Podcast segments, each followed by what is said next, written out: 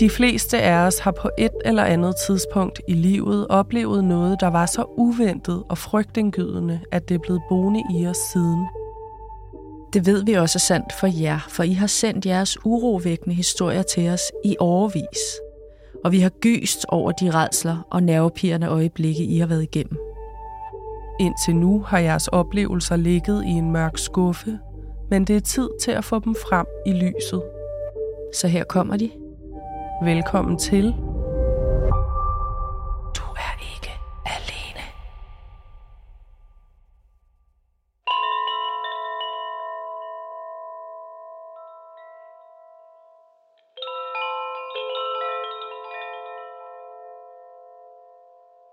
Hej du, Hej. det er blevet fredag igen. Det vil sige, det er tid til flere historier. Flere uhyggelige historier, jeres historier. Inden vi går i gang, så gør jeg lige sådan her. Ja. Så er sterinlyset tændt. Det er mig, der starter i dag. Det er det.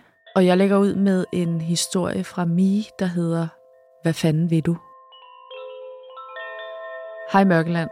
Jeg har en historie, jeg fik lyst til at dele med jer efter at have hørt dagens afsnit. Det er vel fire år siden. Klokken var 7.30 en søndag morgen, og jeg lå i min seng og sov. Jeg vågnede ved, at min hund stod og gøede og gøede ude i min lille københavner entré. Hun lød både vred og bange. Da jeg kom ud i entréen, kunne jeg se, at der blev taget i håndtaget flere gange, og der blev også skubbet på døren. Vedkommende på den anden side blev ved og ved, og hunden knurrede og gøede. Jeg stod der helt søvndrukken i kun trusser og t-shirt og vidste ikke, hvad jeg skulle gøre. Da det blev ved, tænkte jeg, at jeg var nødt til at handle. Jeg udtænkte hurtigt en plan, og den var, at jeg ville åbne døren og derefter hårdt og vredt råbe, Hvad fanden laver du? ind i hovedet på personen på den anden side af døren. Min hund var så ophidset, at jeg gav den et halsbånd og en snor på først, så jeg ville kunne holde hende tilbage, hvis hun øh, ville gå til angreb. Men lige så snart jeg låste døren op, blev der presset virkelig hårdt på døren, og en mandestemme brølede et eller andet. Jeg hørte ikke hvad.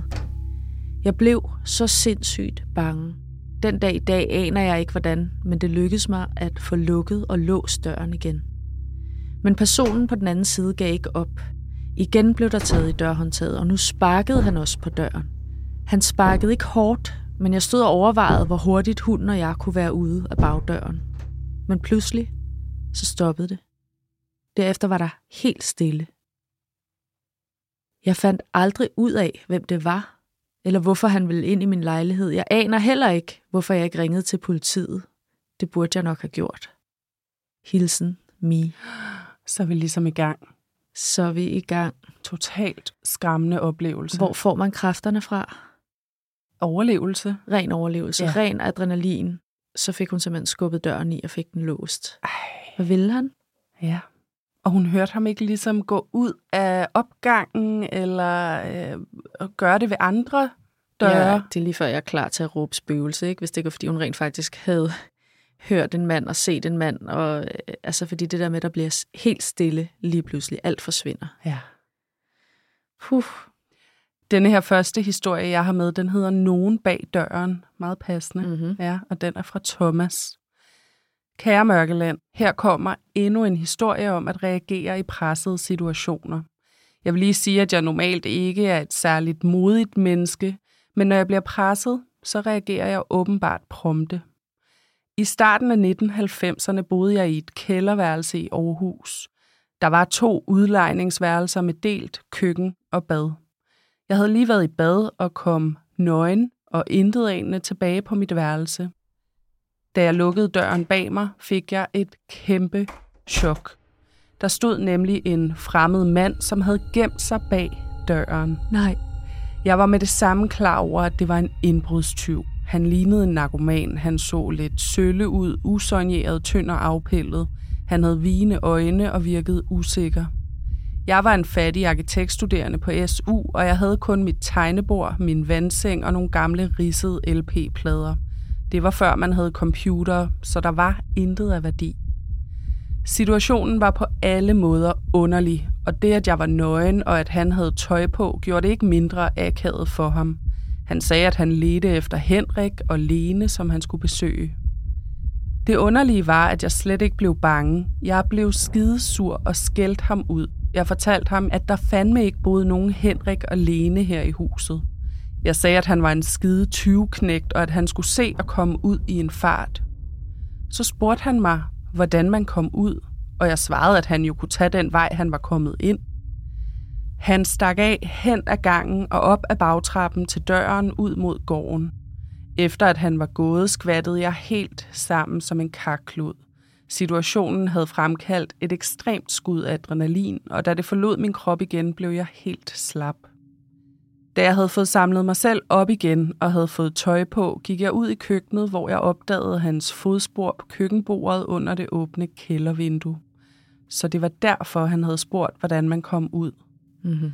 Senere på dagen fik jeg at vide, at han havde været i en af lejlighederne ovenpå og troede med en kniv, som han havde taget i vores køkken. Den måtte han altså have haft på sig, da jeg stod ansigt til ansigt med ham. Heldigvis fik overboerne jagtet ham ud, og til alt held stod der et par flyttefolk ude på fortoget, som foretog en civil anholdelse. Efter et par dage blev jeg kaldt ind på politistationen, hvor jeg fik forvist nogle fotos med henblik på at identificere ham. Men jeg kunne ikke udpege ham. Jeg er et elendigt vidne. Jeg har enkelte gange oplevet tilsvarende reaktioner fra mig selv, men det her er en af dem, der står mest voldsomt i min erindring. Jeg er usikker på, om jeg skal være glad for, at jeg reagerer sådan, eller om det er en dum og risikabel adfærd. Men det er åbenbart mit automatiske reaktionsmønster. Bedste hilsner Thomas. Ja, Ja. og det kan Thomas ikke lave om på. Nej, Jeg tror- det kan jo sikkert godt ændre sig ikke? fra Jo, situation til det. situation. Helt sikkert. Ja. Men det er bare, øh, jeg tror, det er noget, der sker helt instinktivt. Ja, ja. Hvis du havde spurgt ham på forhånd, hvordan vil du reagere, når du øh, Møder en- nøgen møder en mand på Ja. dit værelse, der står bag din dør, så havde han måske sagt noget andet. Men Ja. altså, han øh, skældte ham ud. Ja. Altså det, jeg synes er helt vildt, det er jo, at han er, han er kommet ind, han har begået indbrud, og han har fundet den her kniv, og så er han blevet overrasket af den nøgne ejer af lejligheden, ikke? Thomas. af Thomas, og så er han simpelthen fortsat op i huset. Han stak ikke af, han tog ikke Nej. Halen mellem benene, vel? Han er, han er fortsat op i huset, han har været så desperat efter nogle værdier, han er gået videre. Ja, han skulle have fat i Ja. noget. Og så blev han så jaget ud, og der blev foretaget en civil anholdelse. Prøv at høre, det er slemt tilfredsstillende. Det er virkelig uhyggeligt, fordi hvad, hvad havde han kunne finde på, hvis han blev presset, ikke? Jo. Og han havde en kniv. Ja, heldigvis tog han jo så benene på nakken lige der i hvert fald. Ja, men det er nok det sidste, man har lyst til at se, når man kommer ud af badet. Nøgen. Ja, tak. Den næste historie, jeg har med, den er fra Nadja, og den hedder En underlig lugt. Jeg vil fortælle en historie fra den gang, da min søster og jeg var børn. Jeg har været omkring 12 år, og min søster 6 år. Min far kom som regel hjem omkring kl. 16, og vores mor omkring kl. 18, så det var helt normalt, at vi havde et par timer uden forældre efter skoletid. Det var vi begge trygge ved. Vi havde begge værelse i kælderen, så når vores forældre kom hjem, råbte de altid lige hej ned ad kældertrappen, så vidste vi, at nu var de hjemme. Den her eftermiddag var jeg nede på mit værelse, og min lille søster sad oppe i stuen og spillede computer. Jeg hørte hoveddøren gå op, og jeg undrede mig over, at der ikke blev råbt hej ned ad trappen. Jeg kunne høre, at der blev snakket ovenpå. Jeg kunne høre min lille søsters stemme, og jeg kunne også høre nogen gå rundt i stuen. Efter en 10 minutters tid blev der stille igen, og jeg hørte døren blive åbnet og lukket igen. Jeg synes, det var så mærkeligt, at min far ville komme hjem uden at sige hej, og så gå igen uden overhovedet at have talt med mig. Vores forældre gik meget op i, at vi vidste, hvor hinanden var, da det var tiden før mobiltelefoner. Jeg gik ovenpå for at finde ud af, hvad der foregik. Da jeg gik op ad trappen, fik jeg en meget mærkelig fornemmelse i kroppen. Og jeg bemærkede en lugt, som jeg ikke kunne genkende. Jeg blev dog lettet, da jeg kom ind i stuen, for der sad min lille søster og spillede computer. Jeg spurgte hende, hvad hun havde lavet, og hvad det var for en lugt, der hang i luften. Så fortalte hun, at der lige havde været en mand, og han havde spurgt efter en ved navn Kasper. Han havde gået lidt rundt i stuen og havde kigget i mine forældres ting. Så havde han taget en stor glaskrukke, mine forældre havde stående, og som var halvt fyldt med småpenge, og så var han gået igen. Jeg ringede til min mor, og inden for 5-10 minutter, så stod politiet hos os. Ja. Det viste sig, at der gik en mand rundt i kvarteret, og han gik bare ind i folks huse og tog, hvad han lige kunne finde af værdi. Han gjorde det også, selvom folk var hjemme. Når nogen opdagede ham, introducerede han sig selv som værende postbudet, eller også så spurgte han efter øh, en ved et tilfældigt navn. Heldigvis var han en harmløs 20-knægt, men det kunne lige så godt have endt galt. Siden den dag har min hoveddør altid været låst, og det er mine børn også blevet opdraget med, at de skal gøre. Endnu en gang tak for en god podcast. Nadja.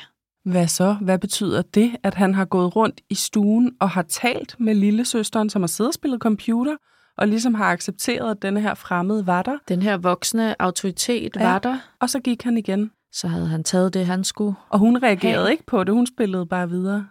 Tror du ikke, man gør det som barn? Man er enormt autoritetstro, hvis der kommer en ind med nok naturlighed og selvfølgelighed og siger, dag du, lille ven, jeg skal snakke med Karsten, Kasper, Osvald, så tror jeg bare, man som barn siger, nå, okay, øh, ja. han er her ikke, jeg kender ikke nogen ved det navn. Åbenbart, altså hun har jo ikke tænkt, at der var fare på færre, Nej, eller følt sig utryg. nej. Men det er jo så helt modsat søsterens intuition, som allerede på vej op ad trappen, der har alle alarmklokker bare ringet, og der har hængt en lugt. Det var så fordi, hun var lidt ældre måske, ikke? At Det hun tror jeg. godt forstod, at der var et eller andet øh, i gang. Men ja, hvad handlede den lugt om? Det handler bare om en indbrudstyv, der skal gå i bad. Tror du det? Inden at det han- var ham, der lugtede, og at Ja, det hun jeg. stadig kunne lugte Det tror hans tilstedeværelse? jeg. I hvert fald, at det var en fremmed lugt. Altså, der var simpelthen nogle forskellige parametre, som bare var off, og øh, lugten var en af dem, ikke? Ja. Ja. Okay, denne her historie er fra Camilla, og jeg tænker, at vi kan kalde den et halvt møde. Mm-hmm. Ja. For ni år siden fik jeg kørekort. Det var en fed dag, og jeg var glad, da jeg kom hjem til mine forældre og stolt viftede med den lille papirlap, hvor der stod midlertidigt kørekort. Min far gav mig lov til at låne hans bil, så jeg kunne køre min første tur uden kørelærer. Min kusine tog med. Vi talte lidt om, hvor vi måtte skulle køre hen, og blev enige om at køre forbi min bedsteforældres tidligere sommerhus, som nu var solgt. Min farfar døde et par år før, og vi savnede ham meget, så vi tænkte, at det kunne være hyggeligt at køre forbi hans sted. Mm, det var en sød tanke. Ja. Sommerhuset lå cirka 15 km fra min forældres hjem på en lang skovvej omkranset af kæmpe store græntræer. Et sted præget af natur, idyl og fred og ro. Selve huset lå for enden af en blind vej på højre side. Da vi kom frem og drejede ind til højre, så fronten vendte mod huset, så sad vi der og sludrede, mens vi kiggede på sommerhuset. Efter et stykke tid fik jeg en mærkelig fornemmelse i nakken. Som om alle hår rejste sig, og jeg blev ubehageligt til mode. Jeg sagde derfor til min kusine, at det var tid til at køre tilbage nu. Jeg var selvfølgelig forholdsvis utrænet bilist, så jeg kiggede ned på gearstangen for at sætte bilen i bakgear. Da jeg kiggede op, fik jeg øje på noget, der gjorde mig totalt redselslagen. Jeg kunne se en mand i mit bagspejl. Han så ganske rolig ud. Han bar en hat og noget meget almindeligt tøj. Det mærkelige ved ham var, at han stirrede direkte ind i mit bagspejl, og så havde han ingen ben. Nej. Jeg kunne vidderligt ikke se nogen ben. Han ligesom bare svævede i den højde, som han ville have været, hvis han havde haft ben. Jeg frøs kort og anede ikke, hvad jeg skulle gøre, og derefter gik jeg totalt i panik og skreg op. Min kusine fik øje på ham og skreg også. Hun vendte sig om i sædet og gentog igen og igen. Hvem fanden er det? Hvor hans ben? Hvad sker der? Det var midt på dagen, så der var lyst, og vi kunne tydeligt se, at han havde nogle underlige farver og ikke havde ben. Det var lidt som om, han fadede ud omkring hofterne. Jeg var nødt til at bakke hen i hans retning for at vende bilen en halv omgang, så vi kunne køre væk. Jeg kørte så hurtigt jeg kunne ned ad sommerhusvejens grus, og hele tiden kunne jeg se ham i bagspejlet. Han blev stående i gåsøjen, hvor han var. Udover at han til synladende ingen ben havde, så var hans farver heller ikke rigtige. Vi kan vist bedst beskrive det som, at han var sort-hvid eller sepia-tonet. Det var en meget underlig oplevelse, som vi aldrig glemmer. Vi bliver altid begge to opskræmte på ny, når vi taler om det. Min kusine er ellers typen, som aldrig bliver bange for noget som helst, og denne dag var hun simpelthen redselslagen. Det var så klamt. Det lyder måske ikke så vildt, men vi havde det begge to mærkeligt. Blev kolde overalt og bare paniske. Det med, at han svævede uden ben, var bare alt for mærkeligt. Og det, at vi var to, gjorde det ligesom mere virkeligt. Man kan bedre bilde sig selv ind, at man ser syner, når man er alene. Jeg ved godt, at historien måske lyder langt ude, og at folk måske vil tvivle på, om det var rigtigt. Det går jeg ikke så meget op i. Det var det, vi oplevede, og jeg kan ikke forklare det, men sådan var det. Venlig hilsen, Camilla. Wow. Wow. Jeg tror jo ikke på noget Nej. som helst. Nej, Men men de var to, der så det. de var to. De var to. Og så er det, jeg begynder ikke at kunne forklare det, ikke? Det er jo det. Og så er det, det bliver uhyggeligt, ikke? Og man kan mærke hjertet. Ej, Jeg har øh, Ja, du har øh, stridthår. strid, stridarmhår. Ja. Er det ikke sindssygt? Men de kunne ikke genkende, Nej. at det var en person. Det var ikke farfaren, der Det kom var for ikke at sige farfar. tillykke med kørekortet. Og de følte sig jo altså, ubehageligt til mode, ikke? jo, jo. Og det gjorde hun jo faktisk allerede, inden hun fik øje på ham. Der var en eller anden fornemmelse af noget. og kulde Ja, og noget. Christine, hvad var det, de hvad så? var det? Hvad var det? Og vi taler højlys dag. Så det er ikke noget med, at benene bare ligesom fortabte sig i noget skygger og noget et eller andet, de kunne se igennem. Ja, og også at de ligesom følte, at resten af ham var i gråtoner. Og at han bare stirrede direkte på dem i bagspejlet. Prøv at høre, jeg bliver jo bare nødt til, jeg kan mærke, at min hjerne, den tænker, hun lyver, hun lyver, hun lyver. Og det siger hun jo også, at folk, de øh, tror ikke på det, men det er hun ligeglad med. Min hjerne vil bare ikke have det. Den vil ikke have, at det, det er rigtigt, og det er det, det, de så. Men, men det fucker med den, at de var to, der så det. Det må de jeg var bare to, sige. der så det. Ja. Så øh, ja, Min næste historie hedder Jul uden fjernsyn. Det var vinteren omkring 1986, og jeg husker, at det var vanvittigt koldt. Jeg boede ude på Farumgade lige over for Nørrebroparken i København. Jeg havde en kæmpe stor lejlighed, der var nok 3 meter til loftet. Den var petroleumsopvarmet, og netop fordi den var så stor, og måske også dårligt isoleret, brugte vi 40 liter petroleum om dagen, som jeg selv slæbte hjem. Jeg var enlig mor og havde ingen penge, og petroleum var dyrt. En dunk med 10 liter petroleum kostede 56 kroner, og dem skulle jeg have fire af om dagen. Alligevel var der vel 4 grader nede ved gulvet og 35 grader op under luftet. På den anden side af vejen lå et brunt værtshus, som jeg ikke kan huske, hvad hed, og ved siden af lå en netto. Min datter var fire år gammel, og det var lille juleaften. Jeg kunne kigge over i Netto fra lejlighedens vinduer, og normalt holdt jeg øje med, hvor mange mennesker der var, og så smuttede jeg over, når jeg kunne se, at der var fri bane. Så tog det maks 10 minutter lige at løbe over og handle. Men der var konstant mange mennesker den her dag. Nok fordi det var lille juleaften, så jeg måtte slæbe min datter med derover. Da jeg kom tilbage med min datter under den ene arm og vare under den anden, så jeg med det samme, at døren til min lejlighed var sparket ind. ej, Jeg så med det samme, at vores lille bitte 15-tommers fjernsyn var væk. Det var et fjernsyn, jeg havde lejet for mine sparsomme penge hos noget, der hed DER. Udover fjernsynet, så var alle julegaverne, der var pakket ind og lå under juletræet, også væk. Men så kom jeg i tanke om det vigtigste. Mit Minolta-kamera, som havde hængt over en stoleryg. Det havde kostet mig en mindre formue, og det var et af de første kameraer med autofokus. Men det mest værdifulde var de billeder, der var på den film, der sad i. Jeg anmeldte det både til politiet, forsikringsselskabet og til DER, hvor jeg havde lejet fjernsynet. ej, jeg kan jo virkelig relatere her, ikke? Altså, jeg har prøvet det der med at komme hjem, og så er der indbrud, og alt er bare væk. Og kameraer. Ja. Man må ikke tage folks kameraer. Og man må heller ikke tage folks julegaver. Nej. Det er så tavligt. Nej, det er tavligt. Jeg fandt faktisk også ud af, at indbrudstyven havde siddet på repoen lige over min lejlighed og spist makrel i tomat. Vi fandt nemlig en tom dåse og en masse rugbrødskrummer. Det var inden det var almindeligt, at der var lås på opgangsdøren. Han havde formentlig siddet der og havde hørt, at vi var gået, og så set sit snit til at sparke døren ind. Nå, men vi kom igennem julen uden fjernsyn, og jeg ærgede mig selvfølgelig over, at alle julegaverne var væk. Jeg var harm og vred over, at han havde ødelagt vores jul.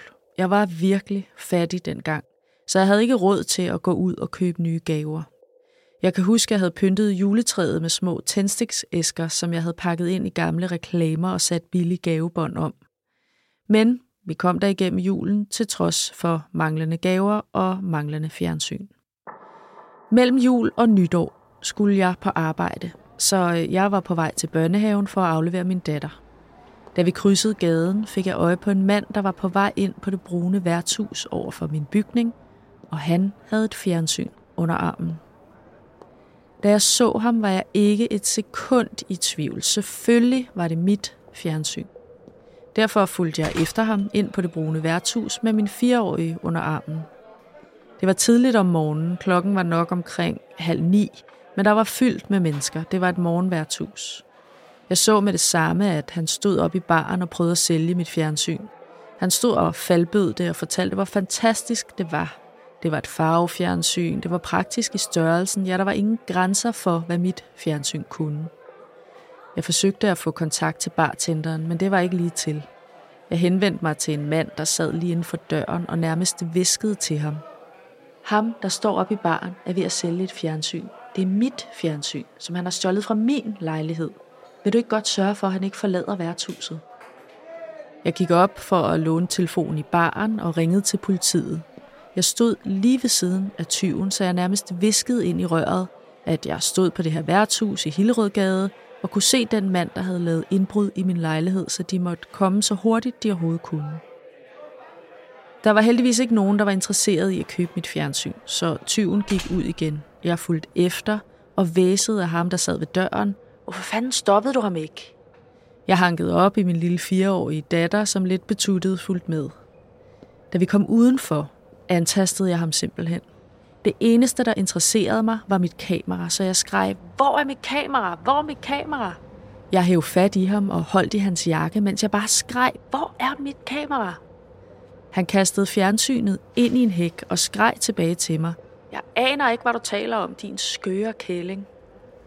Han var en lille, tynd mand. Jeg er 1,73 høj, og han var i hvert fald lavere end mig, så det var derfor, jeg turde gå i clinch med ham. Mens det her skete, var alle gæsterne fra værtshuset kommet udenfor. De stod i en ring om os og kiggede nysgerrigt på mig, der var oppe at slås med en narkoman. Jeg forsøgte at holde fast i hans jakke, og jeg holdt godt fast. Jeg husker tydeligt jakken. Det var sådan en fake rolamspels i rustbrun kunstig ruskin og kunstig hvid pels på kraven og på ærmerne. Jeg endte faktisk med at forstue seks fingre, fordi jeg holdt så hårdt fast. Der var overhovedet ingen, der hjalp mig. De stod bare og gloede, mens han vred sig ud af jakken og tog flugten. Jeg stod tilbage med hans jakke og begyndte at kigge i lommerne for at se, om der var noget, der kunne afsløre, hvem han var. Det var der ikke, men i stedet fandt jeg en gummislange og kanyler, så han var helt sikkert en narkoman, der var desperat efter at skaffe penge til sit næste fix. Så kom politiet endelig. Jeg var helt oprørt og fik råbt af dem. Hvorfor fanden kommer I først nu? Nu er han jo stukket af. Jeg fortalte politiet, hvad der var sket, og de optog en rapport og tog tv'et med for at undersøge det. Selvom jeg var helt rystet, fik jeg afleveret min datter i børnehaven og tog videre på arbejde. Så gik der nogle uger, og jeg havde ringet til DER for at insistere på, at nu var mit tv fundet, politiet havde det. Men da jeg så blev ringet op af en mand fra firmaet, forklarede han, at nu havde de fået fjernsynet fra politiet. Alle kendemærker var pillet af, men inde i fjernsynet var der et serienummer, som ikke er nemt tilgængeligt, så det var der ingen, der havde pillet ved. Og så sagde han, uanset hvor meget jeg piller fjernsynet fra hinanden, så bliver jeg nødt til at fortælle dig, at det ikke er dit fjernsyn. Det er et stjålet fjernsyn, men det er ikke dit stjålne nej, fjernsyn. Nej, nej, nej. Så hun havde forfulgt ham ind på den her bar i den tro, at det 100% sikkert 100. var hendes fjernsyn. Ja, Det var det ikke. stort set antastet ham, angrebet ham på åben gade. Men altså, det var jo så et stjålet fjernsyn. Det var det. Ja. Det synes jeg jo var ret morsomt. Jeg havde stået der og skrevet af ham tyven. Hvor er mit kamera? Og han havde bare stået og tænkt, hvad er det for en sindssyg kælling? Hvad har hun gang i? Ja. Han har ikke anet, hvem jeg var, og hvorfor jeg angreb ham på den måde.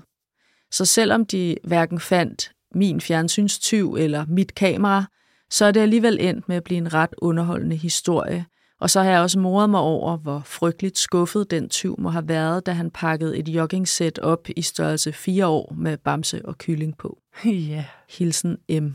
Ja, og selvom det også er lidt sjovt, så er det også øh, stadig en virkelig nederen oplevelse at have indbrud, for stjålet alle sine ting. Det er altså pisse traumatisk at det have er indbrud. ret grænseoverskridende. Det her med, at der har været nogen i dine ting, og der, har, der er nogen, der er gået rundt, som du ikke har inviteret. Jeg har prøvet det, det er mange år siden, og det sad i mig i overvis efter.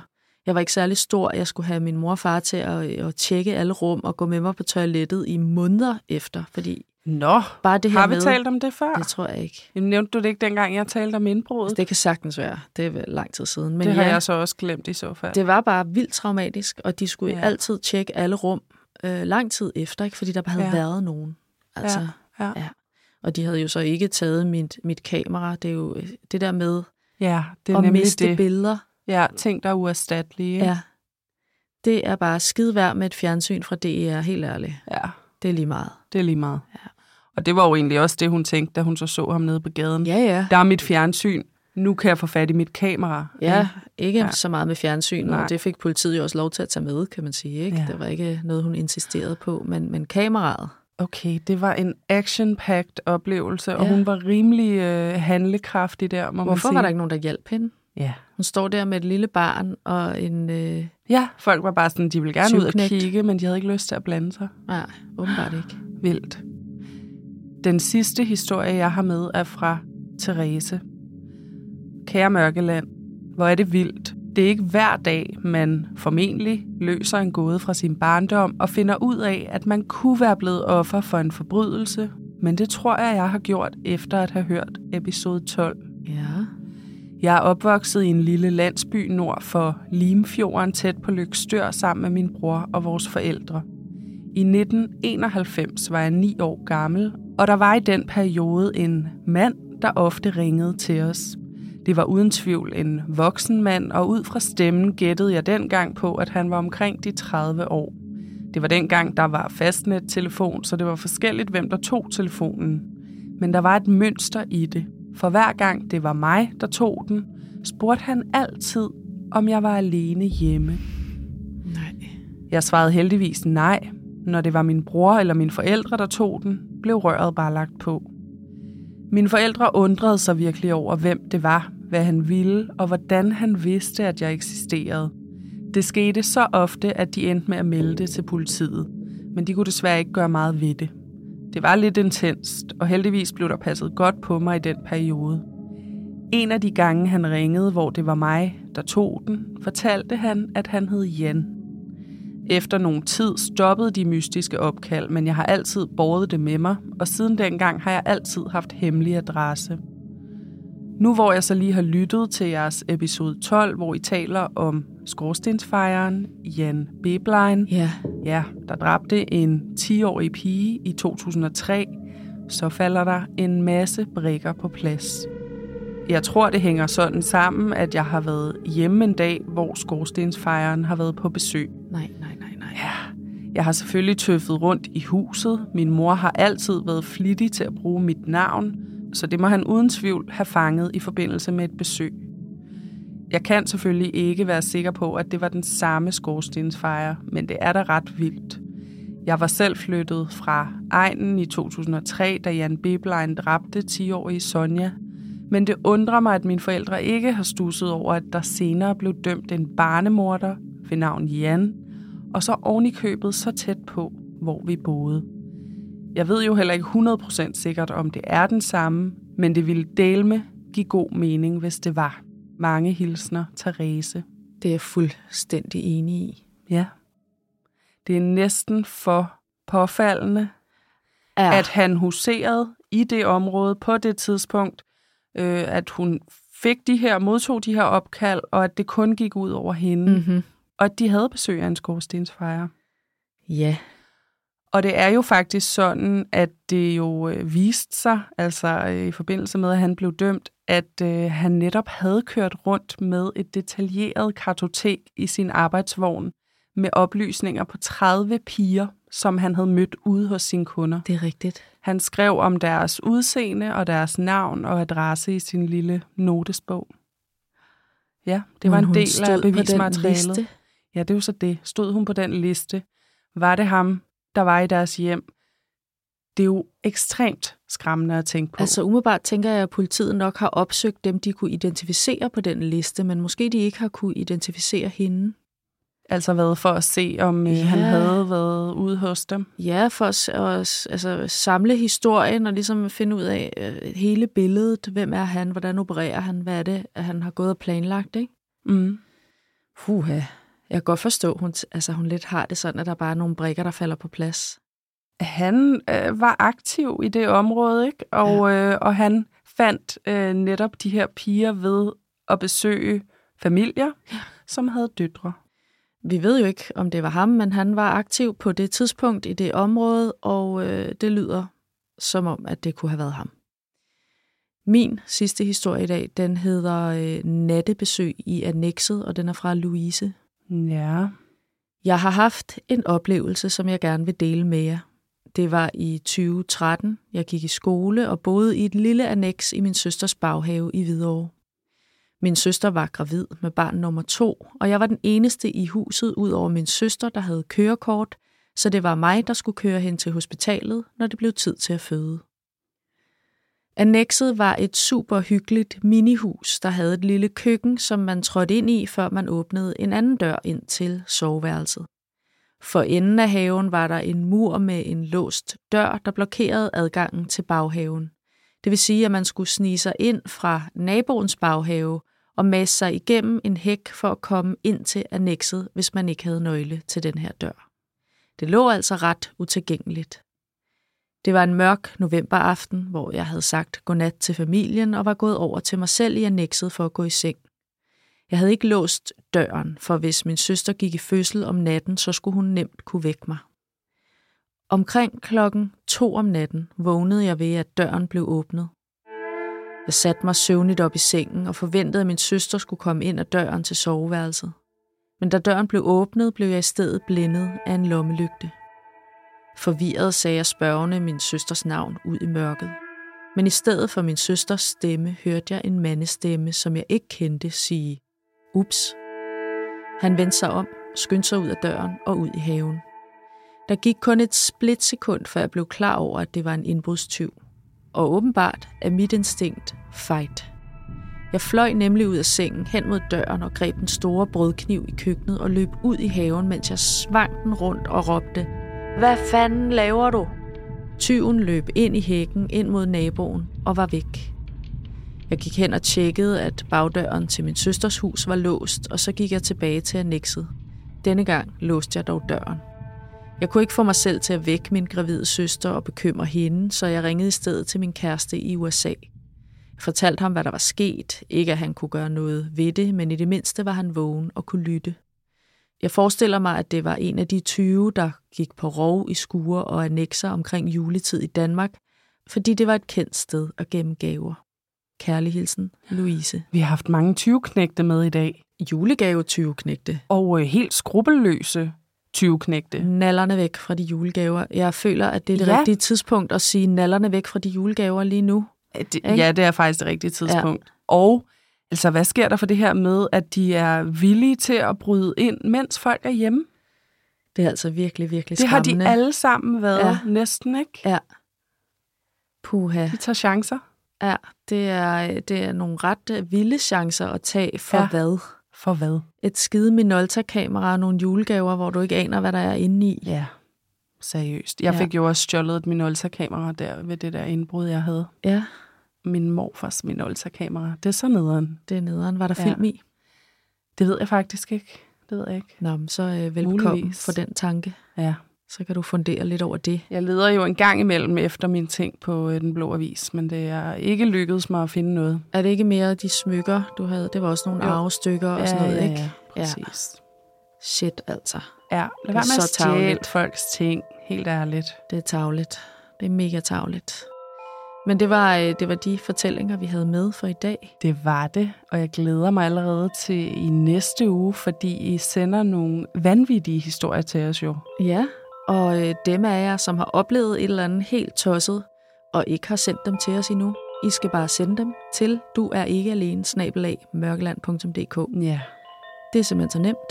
det er så nemt. Du skriver bare lige ned, hvad det er, der har skræmt livet af dig, om det er dig selv, eller om det er andre. Og så er det jo et spørgsmål om lige at øh, huske at fortælle dine venner om den her podcast, så den kan få øh, luft under vingerne. Ja, for dem til at, at følge og, øh, og hvad er det mere? Det er noget med at følge den, ikke? Og give den nogle stjerner og give den gas. Alt det der. Så er vi tilbage om en uge på fredag med flere historier. Og husk, Du er ikke alene.